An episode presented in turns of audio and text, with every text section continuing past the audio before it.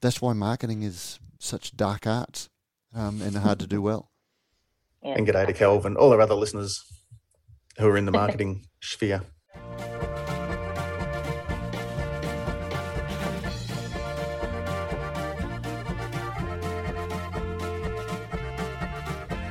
Radio Brews News is proudly presented by Cryer Malt. With over 25 years in the field, Cryer Malt are dedicated to providing the finest brewing ingredients to help brewers create the foundations of a truly excellent beer.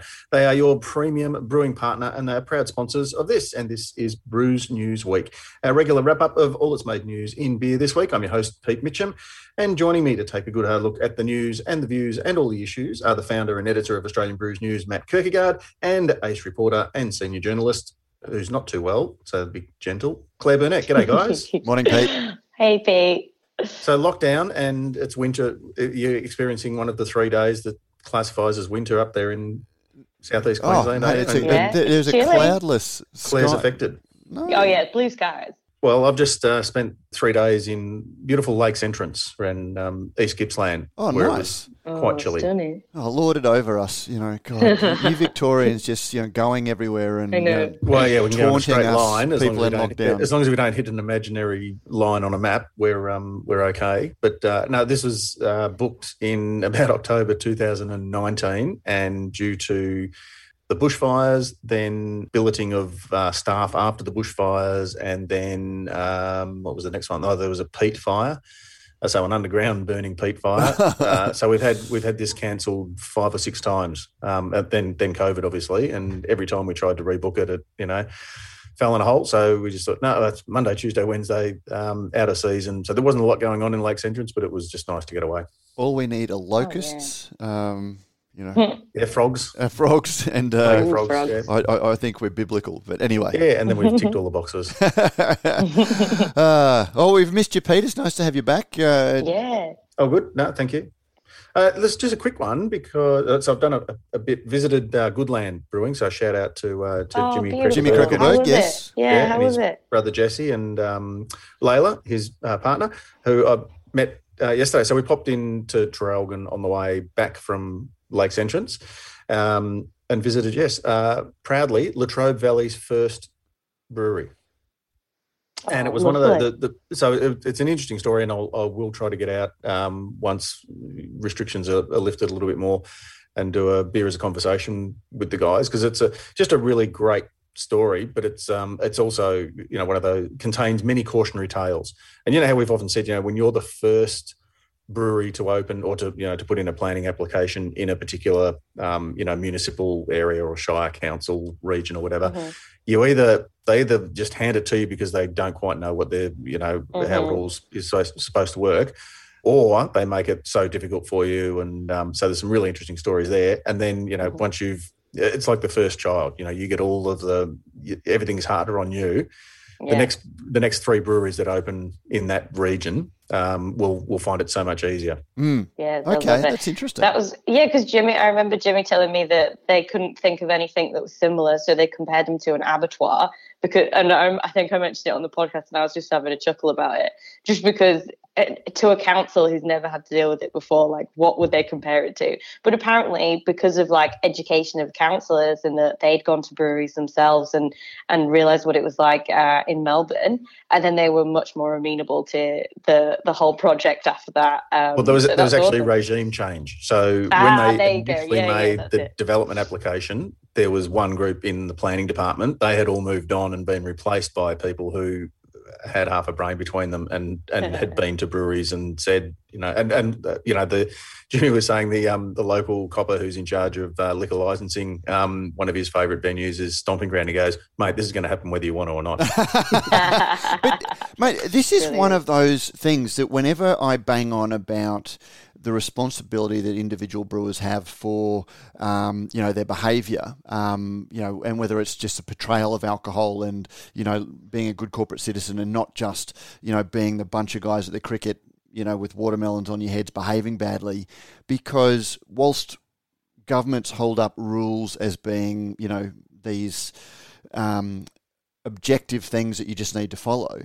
Ultimately, all of these systems come down to people. And if the local policeman has a really negative view of alcohol because you know there's been a, a beer festival or a brewery or you know a, a bar that has behaved very very badly, they are going to colour everyone with that same light. Um, but if you've had a good experience in the past with breweries, you're going to have a much lighter hand when it comes to legislation, and that you know, and that's where beer festivals. Um, you know, we, we talked about on the podcast a couple of weeks ago that if beer festivals, as they become broader into music festivals with craft beer, if they get a reputation for just being drunk fests, it's going to kill it for everybody yeah, the next lot are going to be preemptively punished. Yeah. So rather than Yeah. say, well, here's a go, here's the rules, um, go for it, but don't slip up. So rather than say, we know you're going to slip up, so we're not going to allow it, or we're going to make it, you know, so many hoops to to jump through. And And arguably, government shouldn't be that arbitrary, but it does come down to people, and it comes down to you know attitudes and how flexible people are willing to be um, about Yeah. the rules.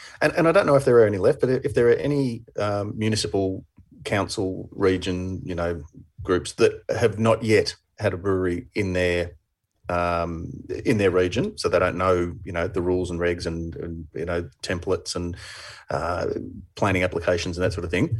I'll give you a tip. There's a thing called the phone. Now, they're they're now they're now even mobile versions that you carry And with you. Claire's on one right now. Ring somebody next door. ring anyone. Ring ring the next the next council along and say, hey, you, you guys have got 17 breweries. Uh, How did you go about? What are you? Yeah, fair dinkum. What do you It's- it's- think? It, Yeah. it can't be that hard. And, and to But- Claire's point, uh, uh, you know, like Jimmy said, they they got the template for abattoir because that was the closest because of of, of um, like sterilisation, sanitisation, Mhm. and um, trade waste and, and things like that. Yeah, environment, odor, etc. Yeah. Mm. And I said it was probably because that because why wouldn't you look at winery? So Carol, uh, Mrs. Mrs. Pilsner said, "Well, why wouldn't they look at winery? Isn't wouldn't a winery be similar in terms of you know goods in and out and and trade waste and that sort of thing?" I said, "Yeah, but abattoir starts with A." they would have just gone, "Oh yeah, that's close enough. We'll just use that winery too far away." Oh, But anyway, so good luck to them. It's up and running. They've had their first two Saturdays. They're running out of beer already. Um, the locals have really embraced it, which is which is great.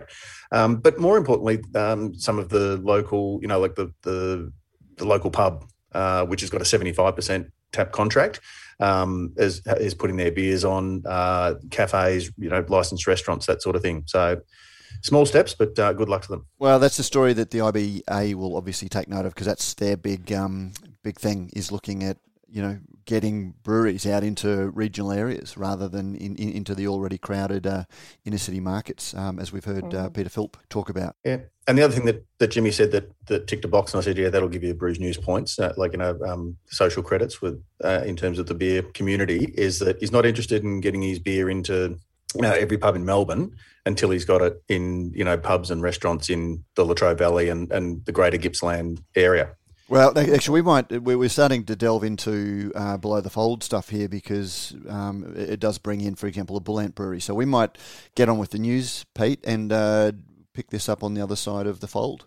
Let's do some news. So we'll cross live now to the Australian Brews News Media Centre for a wrap of the stories making beer news this week. And Claire, we begin with a venue strategy focus at Good Drinks. Uh, yeah, yeah. So um, we're it's the round of full years for the ASX uh, listed companies this time round, and uh, Gage Road's parent company, uh, Good Drinks, released theirs in a little strange investor presentation. I'm still waiting on the full detailed accounts, which is just boring black and white instead of the nice fancy investor presentation. Um, but basically, the bottom line is they've done really well. So unaudited results, 50, 54.4 million um, in revenues for the year. That's up from 36.8 million last year, which is great. Um, they're on track. They want to do uh, 20 million litres by 2025 of their own brand. Um, so they're getting there. Although, interestingly, to point out that contract brewing, which is something that they've said previously, pre COVID and during, that was something they were going to sort of wind back, that's actually risen 30% to 5.7 million litres. So clearly, that's something that they had a look at during COVID and were like, oh, maybe we should do this just to keep us on going for a while. Um, but one thing about the investor presentation, which was really interesting, is that they um, released some uh, Aztec Information Services uh, info on other brewers in the space. Uh, uh, and it caused a little bit of a hullabaloo on the uh, Facebook page. Um, so we had Richard Adamson. Hi, Richard. I, I think you're listening. Uh, Richard was waded in. So did Nick. We know Nick Boots uh, from Stone and Wood morning, as Nick. well. So morning, we know Nick. he's listening. Yeah, um, and it made me laugh because, to be fair, where they pulled those numbers out is a little bit questionable. Um, but you know, they don't know the ins and outs of um, everybody else's business; they can only guess. Um, so it was just interesting to see that they put themselves right at the top. Um, And the investor presentation is a marketing pitch. You know, Yes. um, they want to lift their share price value. They want to convince people that it's worth investing in. It's a little, and you know, there is very little data available because Young Henry's is a fully private company. They don't have to post anything. Stone and Wood has reached the size where, I, and I can never remember whether it's turnover or staff levels that they have to file an annual you know return with uh, ASIC. Um, so it, their returns are publicly available to some extent, um, but they don't have to do the full reporting that a publicly listed company like uh, Gage Roads or Good Drinks does. So you've got a publicly listed company comparing itself to two companies that are a little bit more masked in terms of their their full results, and so you don't you know, so they've gone to an external third party data collector, which, you know, everyone uses um, at, at, some stage. But yeah, whether the comparison is fair, um, not so sure. mm. Interesting. Can I just ask when we're doing, um, you know, results and ASX stuff that we didn't lead Mhm. with the one about one that actually made money? Well, good drinks. Didn't I read money. somewhere that Broo made money? Well, Oh, sorry. uh, okay. or well, did they just not so lose do you lots of money? Should we, should we Or is that skip a below yeah, yeah, no, no. we While we're doing discuss? results, yeah, we'll. we'll uh, While we're doing that, yeah, good idea. That makes sense. So, and this was an interesting one actually um, that you point out as well, Pete, because and fair play. Richard De- Jeffares from Two Bays um, emailed me afterwards and said, Claire, you're taking a little bit of, um, you know, you you you're being a bit fast and loose with the facts on this one. And to be fair, in account in the for, accounting for, in- in- world, for a rare, um, in, in a rare accusation, someone's Yes, accusing us of being pro Broo. Too nice to Broo. um, so basically, what happened was um, they have made, in terms of, they they made positive cash flows. So in the quarter, um, in the most recent quarter, they've made more money than they spent. But this is on an ongoing basis, which means technically that it's positive cash flow rather than profit. I called it profit for the sake of ease and the headline, and so that was my bad. Um, but they have through creative accounting, we will probably uh, suggest, uh, on account of they did rate uh, their manufacturing costs to a different quarter. So the previous quarter they spent 1.1 million on production costs, so that'll be going towards the CUB brewing contract. Um, and then this quarter they spent only 124,000, I think. And then they obviously have pushed really hard in getting their um, Well, beer they've been getting dumping all of the beer that they made Yes, last August, as, exactly. as we've posted photos of, and they're selling it at ridiculous prices. So they are getting It's going to get its own. Facebook page soon. yeah, Cheap Broo. but um, yeah, look, and, and so they've managed to squeak in a forty-four thousand dollar cash Yeah. positive cash flow for the quarter, but then they dropped nine hundred thousand on producing beer last quarter, and then in the first quarter, and and th- th- this quarter's profit came from selling the beer. Apparently, um, you know, a- anecdotally, the evidence seems to be from dumping pallets and pallets and pallets of beer that was nearly out of date from the first quarter, which was back in August. So, you know, uh, there, there are a number of, there's a website called hotcopper.com. Oh, okay, Um, yeah. That's kind of like uh, Beer Advocate or Rate Beer for um, shares. Um, so, Oh yeah, and- a dark place. there's a It's very dark, dark small group place. of people who endlessly debate Broo, um, and uh, some of them, if it's They if they're don't like Kent it. operating under a different name, know Kent very very well, um, like because very well. they seem yeah. to have a very very good understanding of the business um, to be able, to, but then ignore anything negative. Um, you know, as as we've noticed that Kent does. Um, so anyway, yeah. So, I, I, I- whilst they're trying to put a very positive spin on it, in exactly the same way as uh, Good Drinks is trying to put a very positive spin on their results and market it to try and get their share price up. Um, so you know, um, I, I, I still think Broo's got a long way to go. And speaking of positive spin, um, can we look into uh, approaching a couple of uh, websites for uh, sponsoring this program? Because uh, again, Jimmy at, at, Goodland Brewing Co. was saying that uh, he's uh, spent many, many hours on Trove, having um, heard about it through you, Matt. Oh, and okay. so I suspect Oh, now great, this, this yeah. one this one's going to add to the add to the list. No alcohol marketing test, Claire, for Heineken Zero Zero. Yeah, so we were in the middle of semi-regular uh, ABAC roundup, uh, and this one caught our eye a little. Um, so this isn't the first time by any means that Heineken Z- uh, Zero or Carlton Zero have been in front of ABAC. Um, but this is the most recent one, considering, um, and that takes into account the growth of the sector as well. Obviously, we've seen, and we've touched on it quite a lot on the podcast, but basically, a complainant criticised Heineken uh, for showing some. I don't even think they were drinking. I think um, someone was on a jet ski and said, "Oh, you can now do this effectively because you've had a no, no alcohol beer." Um, so, thankfully, uh, cooler heads prevailed on this one, and um, basically, it's really interesting actually on this one because there are so many brand extensions. As in, Heineken Zero is obviously a part of the master brand of Heineken, whereas other craft brewers have gone down the completely different route. And like Nort, um, I've mentioned in the article, um, they we know that they're associated with modus operandi, but actually that that's not on any of their packaging.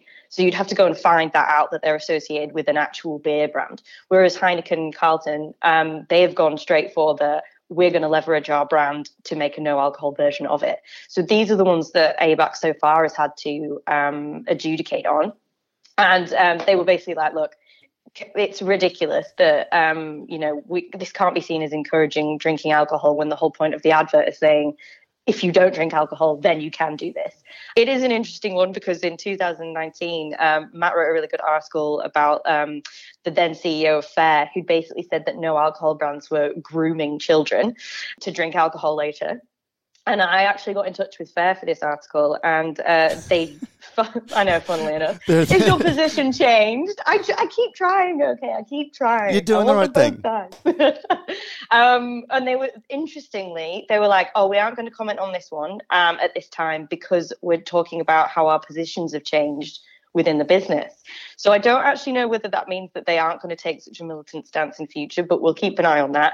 Um, but it is just interesting. Basically, the bottom line is be careful how you market no alcohol brands. Be careful what you decide to name them, um, and just be aware that some ABAC rules, such such as the um, placement rules about um, having 75% adult audiences, they do apply to no alcohol brands, uh, regardless of whether they have alcohol in them. Obviously, um, it doesn't matter to them if it's associated with an alcohol brand, it still counts.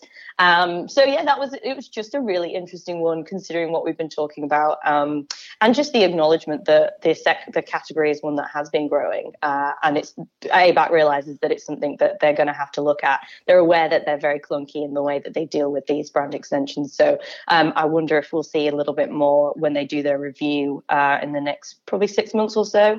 Um, but we'll see. We'll keep an eye on it. But it, it really does show the tinfoil hat world that FARE occupies. You'd think that they would be championing, championing um, alcohol-free No alcohol. beer, Yeah, no alcohol exactly. beer, um, as you know, providing people an option. But they they they just clearly see it as you know a Trojan horse to get people drinking or keep people in in, in in the world. When It's a gateway beer to gateway beers. yeah, Yeah, yeah, that's exactly yeah. what it is. Yeah, that's But- exactly what it is. these ads are actually saying this is something you can have while you're not consuming alcohol. You know, so you can, um, you know, it, it's it's a little bit different to the lolly cigarettes, for example, that were candies marketed at children. Um, Yeah. This is marketed at giving people a non-alcohol version to do, you know, and, and highlighting the use cases for it. Um, Mm-hmm. So you know, I, I yeah, it, it- it's just interesting, and it's it's great to see uh, the common sense approach that FARE's taking. Yeah. Uh, that, that ABAC is taking. Sorry. Yep. I was go- just oh, quickly on that, um, I don't know, uh, viewers, uh, listeners who are viewers of Kayo Sports, who, you know, um, I've noticed ads popping up for uh, Mornington Zero Alc. Okay, which is uh, made at Tribe. Yeah, which I thought was just a, a interesting because uh, it's it's you know craft beer if you like, um, getting some advertising space, but they've then chosen to to go the the zero alc. I, I, just thought was interesting. What it actually tells well, particularly, me, and then also during rugby league, um, you know, live live broadcast. What I think it tells me is just how cheap streaming advertising, advertising is. must be. yeah, because do you? I mean, it, that was the thing. Do you remember? Um, you know, back well, it stuck when, out to me because it was the only ad that wasn't about online sports betting. yeah, it jumps out to you, doesn't it? it does. Yeah. So, But uh, but yeah, as I say, the fact that uh, that it was you know Mornington and and Zero Alc, I thought yeah, just just interesting. All right. Um, now, uh, slightly related, I guess, in terms of Yeah. um, you know regulations and that sort of thing. Social Mhm. media age gating is in the spotlight after a new report. Claire, Indeed. So another of our uh, anti-alcohol lobbyists, um, the Cancer Council, released a new report um, on. It was the top three companies in spirits, wines, and beer. So obviously we had uh, Cooper's Lion and CUB um, being looked at, and interestingly, beer was actually out of the three of them the best in terms of every, most of them had age gates. However, on Instagram there were a number of um, of uh, sort of brand accounts that weren't age gated. Um, and again, the whole thing is, oh yeah, you pretend the children effectively, the children, family values, etc. Whatever they love to moan about um, on that in that front, children can access these now. So. Um, Actually, they totally admitted it. Lion sent us a, a nice thing saying, "Look, we we did mess up on these ones. You know, we changed our processes. Uh, some of them were older, um, and they just didn't have it just didn't follow through. But that's something that the brewers association was really keen to get on to. Um, obviously they know that they are uh, in the spotlight and they're the ones that's going to be attacked by uh, these kind of council council people quite often. So they know they have to cover all their bases. Um, but i didn't actually know that you could even age gate on instagram. I've never come across it before. So to any smaller brewers who have got instagram facebook accounts make sure it's age gated effectively. Uh, and i just co- come across so many that don't have it that it was an important sort of learning point that we can learn um, for the smaller and independent brewers uh, from the big guys effectively um, so it's definitely something to keep an eye on definitely. Now, uh, Kaddy. Now, Matt, Hmm. did you write this one, Matt, or did I just see this no, no, th- th- this was uh, more of Claire's uh, great work. Um, stuck it at was a bit of a It is Claire far, show on the email far more productive well. working from home, clearly. Um, Kaddy launches cold chain program, Claire. Indeed. So Kaddy, um, obviously wholesale ordering platform Kaddy, um, they've launched guidelines for buyers um, of their platform to ensure that there's cold chain throughout. So we were talking, uh, I was talking to Patrick Feary, their um, marketing manager, and he was basically saying, look, we've got all sorts of people on um, the platform now. It's like florists and things like that. They won't necessarily know the to keep beer, um, and they've not moved into the premium, premiumization category yet. So it, they won't know necessarily that these are the preferred ways that brewers would like to keep their beer uh, and to keep it at the best quality uh, for as long as possible. All these kinds of things. So it's kind of an education piece, really, um, from Kaddy uh, in partnership with Range Brewing in Brisbane, who will be the first sort of pilot uh, brewery who signed up to to sort of get these guidelines in. So when you sign up to Kaddy, you basically say, and you want to supply a certain type of beer, they say, right, well, you have to agree to these guidelines. These are the guidelines. Um, there's not a huge manual about it. It's more about the education piece, like looking into it, working with the brewer to see how they want their beer stored and everything like that. So it's a nice um, positive step in that direction. I know it's something that a lot of brewers have been um, concerned about and are trying to mitigate in their own supply chains. So um, good on you, Kaddy. Yeah, and look, it's always, I guess you always, there's always a compromise, isn't there, when you um, let something out, you know, or subcontract uh, any part of your business to a, a third party supplier. So it's good that we've got Mm. conversations going that, you know, well, this is where we're different. So excellent. Now, I don't know, is this a, a- is this a call to action? Uh, feedback is sought on the IBA draft code of conduct. Indeed. Uh, yeah, so th- this is a great one from the IBA. So, following the um, allegations of sexism, sexism in the US industry, which is obviously sort of rippled across over here and to a lot of other um, in brewing industries across the world, um, like the Beer Agents for Change diversity survey that we talked about the other week, the IBA is now looking for feedback uh, on a new draft code of conduct. So it's basically talking about, um, you know, how it, members should be acting with um, honesty, integrity. Uh, there's a few um, guidelines and things like that. So it's something that their members can have a look at and um, talk about and it was really interesting actually because someone posted on underneath uh, the post on Facebook, like who had done this, who's come up with this, um, and they were really open. Like we worked with Beer Agents for Change on this, and worked with a load of other people. So it, you know, you could, you don't want it to be open to any criticism, like oh, it's just a bunch of um, white guys coming up with this. Um, it was a genuine uh, sort of collaboration between a lot of different stakeholders. So yeah, still ongoing. So if anybody is a member and hasn't um, given their feedback yet, then get going, um, get on it. Uh, and we in the show notes, I'll, I'll, assume, or you can go to the IBA website. Yes. Yeah, yeah, it's, on, it, it's linked in article. our article as well. Yep. Yeah, that's it. Yep. No, cool. Uh, that's it for the news, I think. That is indeed. Sound about right? Excellent. Um, thanks very much for those who need to uh, be away. Um, be away. But if you want to stick around, we like to do a little thing we call below the fold.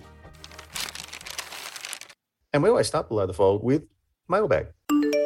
Uh, and a mailbag is thanks to our good friends at the New Zealand Ale Trail. So head to www.nzaletrail or one word.com or NZAle Trail on all the socials to find the best beer experiences in New Zealand once we're allowed. Those of in. us in lockdown can plan for when we can finally uh, cross the Dutch. That's it. Well, you know, um, what do they say? Uh, the key to a good finish is good preparation. So you've got plenty of time to prepare and do lots of. Um, so head to New Zealand Ale Trail and and find out where you might like to go when you can. Uh, let's kick it off. Um, oh, don't forget, uh, review us on iTunes, send us in an email. Lots of um, emails, you, lots of people following up, claiming their bar blades. That's it. I can't promise that you'll be as lucky as uh, as Jimmy at uh, at Goodland Brewing, who had his bar blades hand delivered. But um, you know, and and I dropped off a couple of t-shirts. So, uh, but you know, yeah, make Actually, sure sold you, a few t-shirts this week as well. So, surprisingly, I did see somewhere that uh, where you can you can personalize them now. You can personalize them. You can say what you don't think is a key component of good beer. Have we got have we got like a little a chart that shows you know what are the most popular? Like, is it haze? Is it hype? Is it? I haven't even logged in to see whether or not anyone's ordered one. Um, oh, to be honest, so let us know what you think. Let us know what you think. I think hype covers most of it. Yeah, exactly. Uh, Claire, Ryan Lumby on the Radio Brews News Facebook page. Mm. So this one was about uh, obviously the Good Drinks uh, annual results, which we talked about earlier. He says not intended as financial advice, more a comparison to the crowdfunding lately. Revenue growth of 40%, share price currently trading at two times revenue, They've consistently made profits over the years, and you can sell your shares whenever you want, compared to recent crowdfunding at four times or more revenue, and you can't sell your shares. and the drinks get such a bad stick on the ASX as well. It barely ever moves up or down. It's very consistent, which is not really cap. what you want. Yeah. yeah, super small cap. Like but I, I, just feel like it deserves a bit more love. Um, but apparently not. What, Look, the they've barely gone up. Yeah, like they're nine cents or something like that, which is only what six times what Brewer's worth, um, and yet which is so unfair. It's ridiculous. But then again, yeah. you know, you look at. I think you said in the article yesterday, Claire, 117 million dollars market cap now compared to what 20 million for a what was Batch worth? 17 oh, yeah, million, wasn't it? 15 yep, million? Yep, near, nearing to 20, yep. You know, Something and like 17 that. million litres versus 300,000 litres. You, you, know, and, and they're mm-hmm. growing. So, anyway, or as, as, what do you do with that? Yeah, oh, what do look, you do with that information? As we've talked about, you know, none of this is that you know if you love a brewery and it is worth it to you, you know, it's just like a bottle of wine. If a bottle of wine that in a blind taste you probably wouldn't think was worth, you know, more than fifteen dollars a bottle, but because it's got a label and a, you know a, a, story attached, and you get to show off to your friends when you pull it out, and so you've paid one hundred and ten dollars for it, that's worth it to you. Um, mm-hmm. You know, it's there's no inherent value in a bottle of wine other than what it's worth to you. And if a crowd fund is worth that to you, go to it. But let's stop pretending they're investments. exactly. And speaking of value, Matt, if you're looking to increase the value of your brand, you might want to look at increasing the um, efficiency of your brew kit and all the various bits and pieces that go with it. Off the top of my head, I would be calling Ska Fabricating because um, they support this episode for a start, but they build uh, reliable automated uh, packaging line equipment. Um, it's handcrafted to make life easier for brewers and their production team. So if you're a brewer looking for the best way to get your product out of your tap room and into the hands of your customers, Ska Fab has you covered with a wide range of depalletizers. They've got custom conveyance, uh, date coding stuff, uh, rinsing, drying systems, um, the whole Magilla.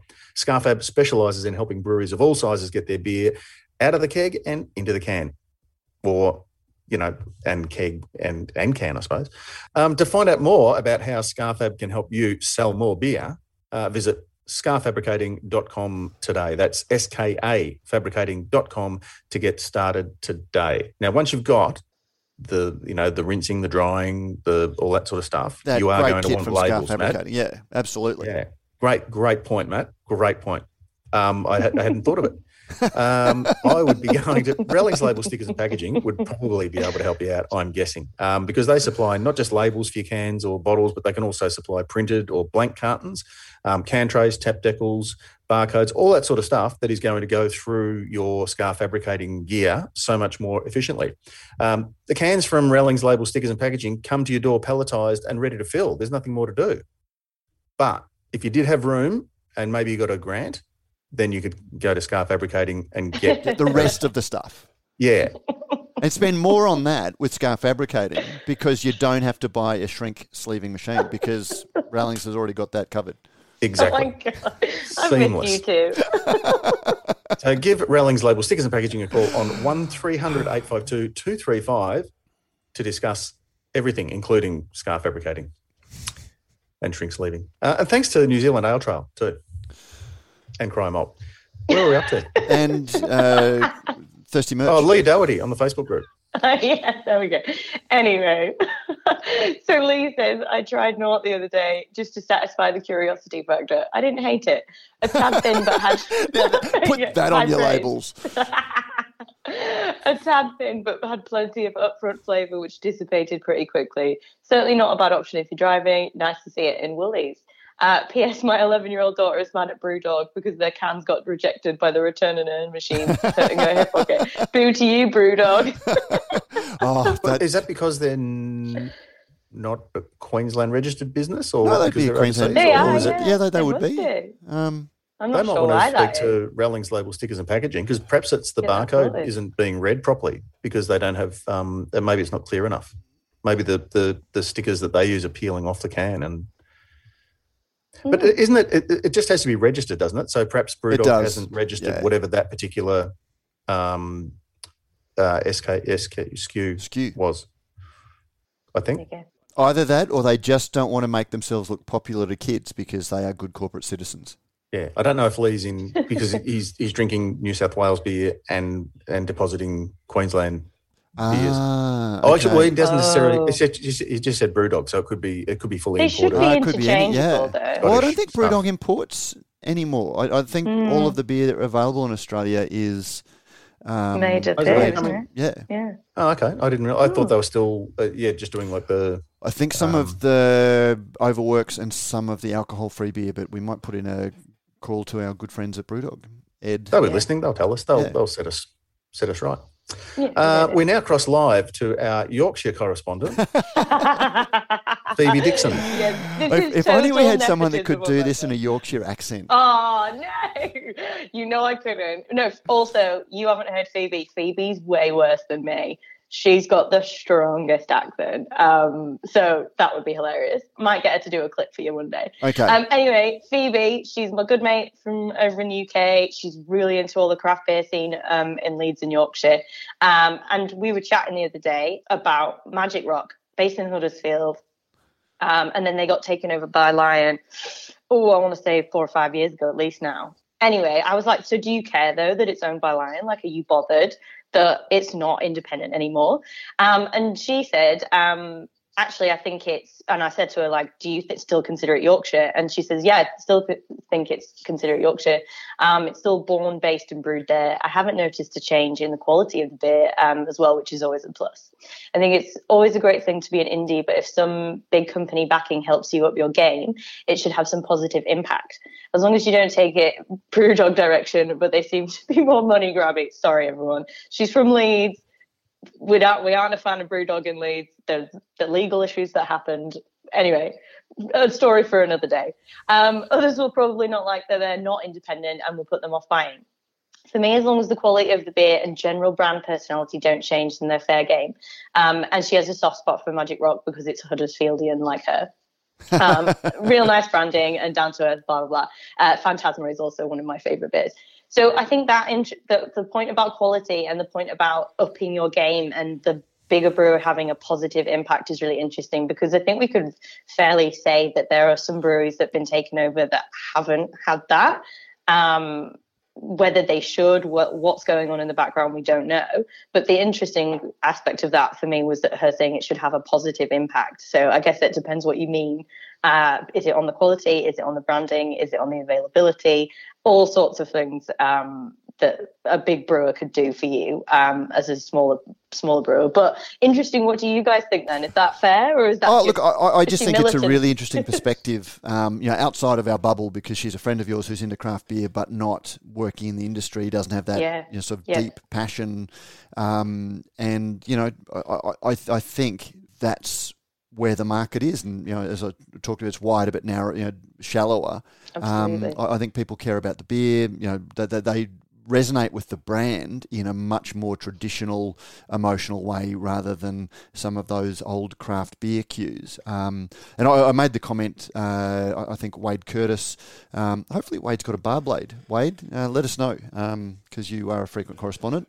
Um, been writing a letter, one letter a week for the last seven years, so I'm guessing he's got a bar blade by now. Um, we might have to dig into the uh, you know, old collection and give him some of the vintage ones. Um, but he, he shared that the Brewers Association in the US, you know, which has always been about independence, uh, or you know, so, you know, so they've been the brew craft beer. Um, now they've made a big um, push for local beer, and you know, I wasn't being snarky or anything like that, but I was just wondering how do you define local beer? Because Magic Rock and you know is, is a very local beer, obviously to Phoebe. Um, you know, if you're in Townsville in Queensland, uh, Tiny Mountain is a very local brewery to you, but they're not independent. Um, but then the flip side is that for consumers who do value local, does that limit the growth that some of these brands can have? Um, or the, the, the, flip side, if you do start selling, and, and the, the, other point I made was that the Brewers Association has a huge export program. They've come down to Good Beer Week. You know, they've sent their export managers down to Good Beer Week to promote American craft beer. And you're sort of thinking, well, is that an inherent I was going to say fallacy or you know an inherent contradiction mm that you're yeah, saying paradox local beer is better unless you're buying it in Australia, um, in which case our beer is awesome in Australia as well. Mm-hmm. Um, but you know when when you start seeing businesses sending those mixed messages out, do consumers just go, well, that's just marketing. The whole thing is shit. I'm just going to buy, you know, um, the things that suit me. And consumers' default positions are price, convenience, and um, you know, uh, well, price and convenience, I guess, um, and then an emotional attachment. And you can override some of those to an extent by really playing to their passion um, and giving them a reason to overcome those basic um, consumer touch points. Um, but you really undermine that when you say local is good, except we'll send our beers overseas because local doesn't really matter when we're making money. Um, anyway, so, yeah, no, I, I, thought Phoebe's um, points were quite interesting, and it sort of tied oh. into that wider issue that I think craft brewers um, need to consider. And also, you know, are big brewers going to get value for these craft breweries that they um, buy if they are seen as highly hyper local? Because um, do they reach a point where when they grow that lo- that feeling of local just dissipates. Um, you know, like James mm-hmm. Squire isn't a local brand, um, but then again, it also doesn't quite hit that mainstream brand because it needs much more marketing um, behind it to to grow Yeah. as a as a brand against some of the bigger national brands, but it's not seen as a local brand. So does it occupy that netherworld region? Yeah, interesting. And I mean, it ties into the next comment, I think, as well, because consumers are confused about what they should care about. And that will only increase as the number of people um, that get into craft beer. Uh, you know, start to think about these things. If they even do, like you say, it's much shallower now. And for instance, um, uh, this is a follow-up email uh, from Liam about these zero alcohol beers he's tried. Uh, you remember the other week he was trying, um, Liam was trying German, Australian lager, blah blah blah. And I was like, are they independent? No, do you know if they're from a big brewer, small brewer, independent brewer? Um, and he says um, the German beer is from a craft brewery, i.e., not a big brewer. Australian lager didn't have an IBA logo, but stated a craft brewery. Australian Stout didn't have an IBA logo or promote themselves as a craft brewery company, as a beverages company. So there just seems to be a lack of consistency across the board on what people think that they should be waving the flag about, which is totally fair because they want to differentiate themselves from other people in the market. Um, but at the same time, you are creating that space now where consumers are like, well, this one says it's this, this one says it's that, this one I'm not sure about. Like, there's it's so much harder to care when that you have to have fatigue about, you know, who's this, why should I care, blah blah blah, all that kind of stuff. And fatigue Um, is the perfect word. I think consumers yeah. get fatigue. yeah.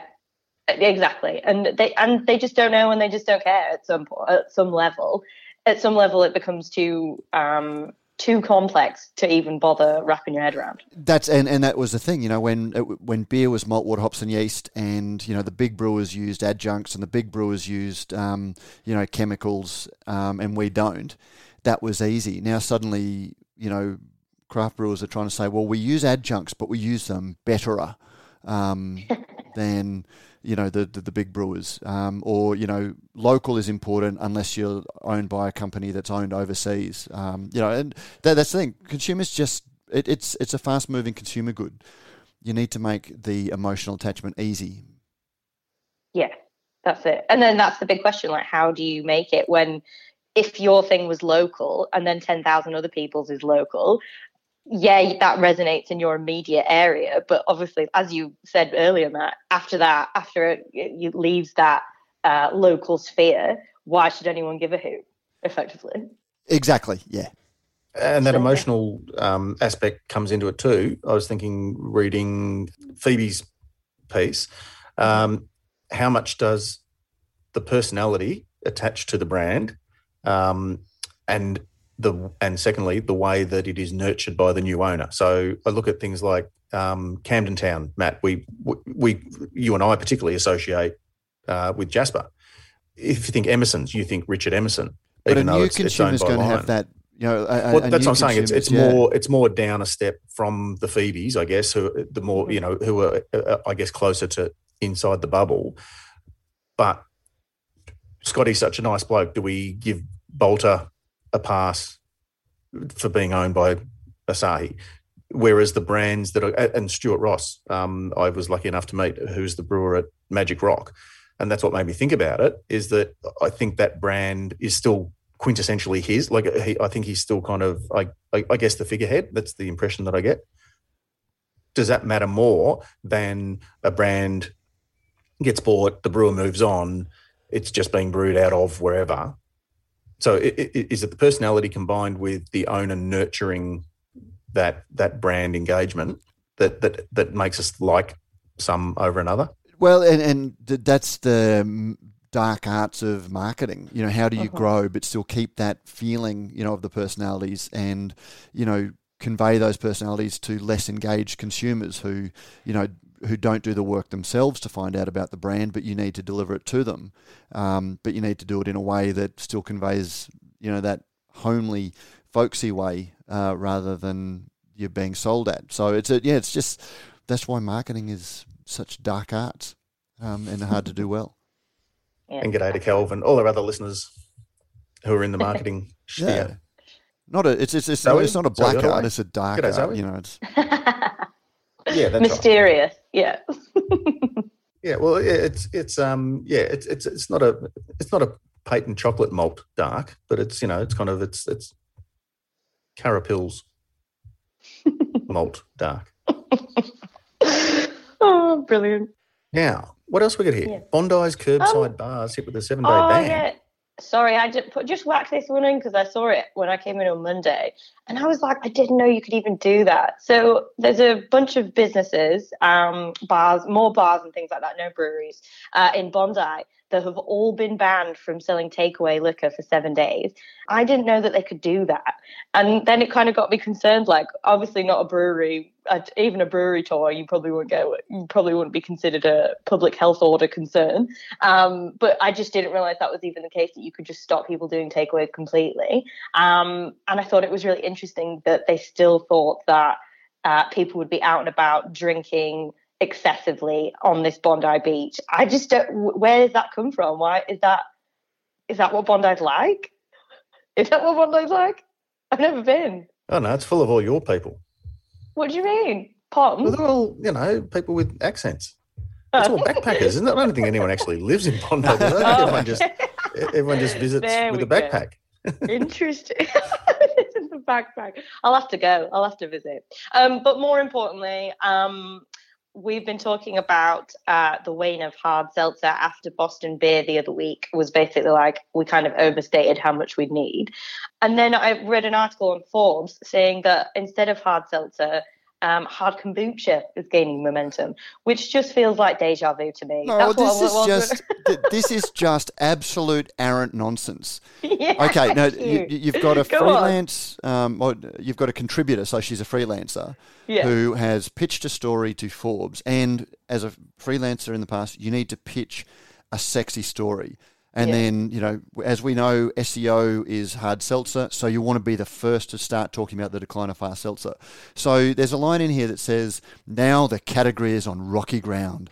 Sales of hard seltzers are waning, with just a 4% gain during the four week period. Are you going, no, like it's not. If it's grown, it's not waning. Like, you know, waning means declining, you idiot. Um, it's still growing. It's a 4% gain during a four week period. You're going, so it's still growing compared with the Oh, 49% nightmare. growth over the 12 month. I, now, is that 4% compounded during the four week? Because otherwise, that's a 48%. Anyway, it's shit. it, wound, it wound you up, didn't it, Matt? There Oh no, it's Like it, it's it, I mean, this is the sort of stuff that um, you know, again, that sometimes people are misunderstanding when I talk about alcohol free. Mm-hmm. Not anti it. I don't think that there's not a market for it, but just the level of hype that is driven by people's inter- self-interest in promoting the brand and this is you know again this is a freelancer who wants to pitch a story who wants a job like she gets paid by convincing Forbes to write a story you come up with an angle so you sort of say hey everyone's writing about um, hard seltzer. So I'm going to write a story saying you know now that we can arguably say that hard seltzer's in decline and this is the next best thing because this is SEO clickbait. Forbes editor's going to love it. None of this is anything about a trend or a fact or a you know anything that's happening in the real world. This is just people trying to sell website advertising and people trying to sell themselves as freelancers and come up with an interesting angle.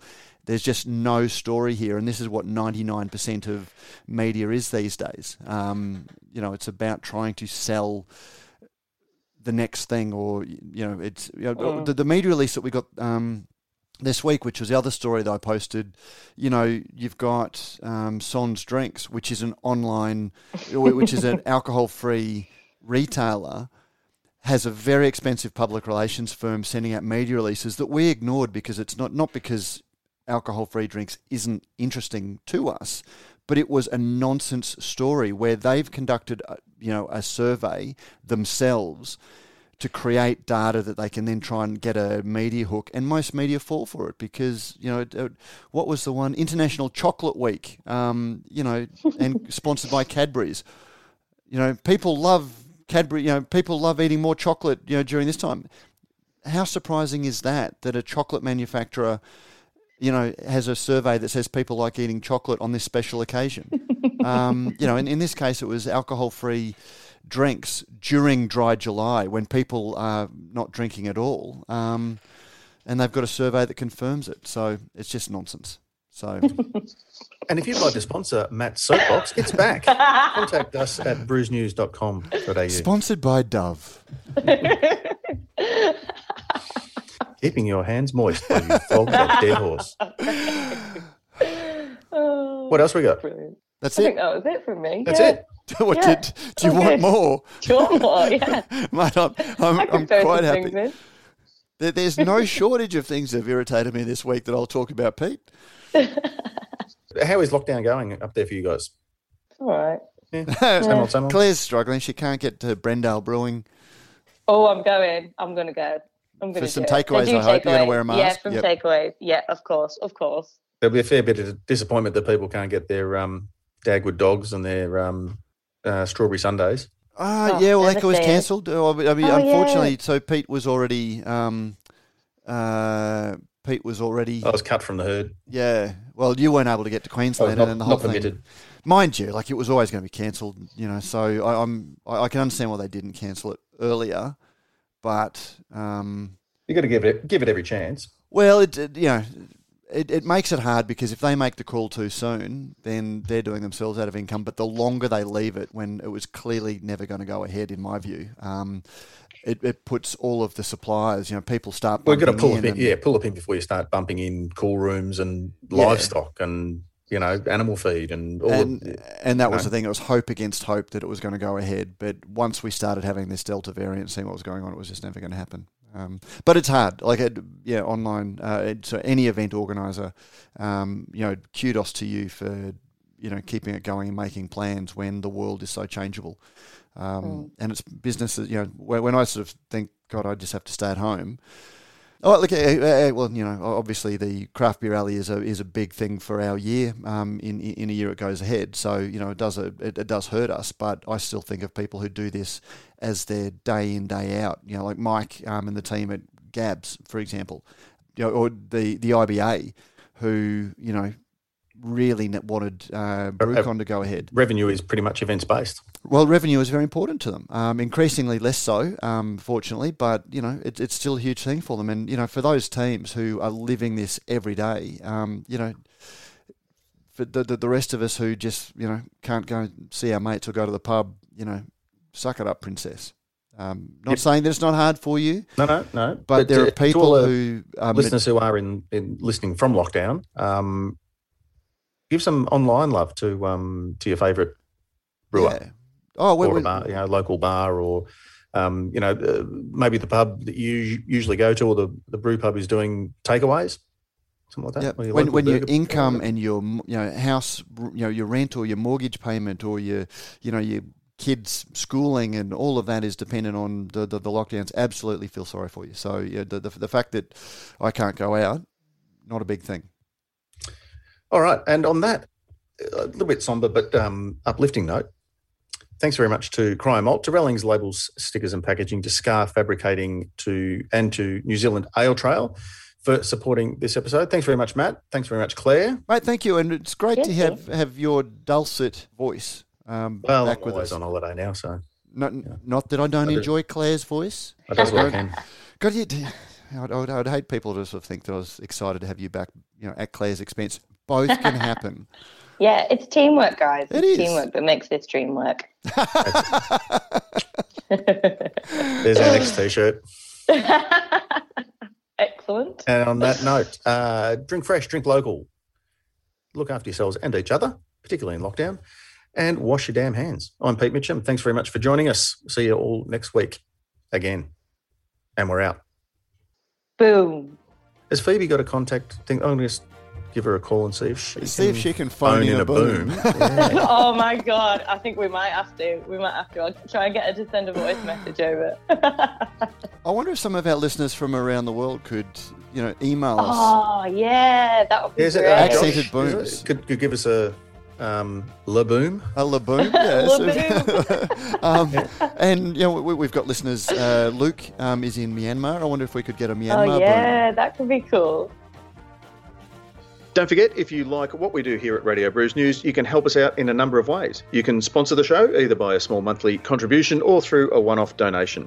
You'll find details in the show notes. You can also review us on iTunes or whatever your favourite podcasting service happens to be. Let us know what you think and help others find and discover our shows. Finally, you can tell us what you think about what's going on in the beer industry by emailing us at producer at brewsnews.com.au. All letters received will receive in return, as by, by way of thanks, a Brews News bottle opener. We love hearing your thoughts on the stories we cover because, as you may have heard, beer is a conversation.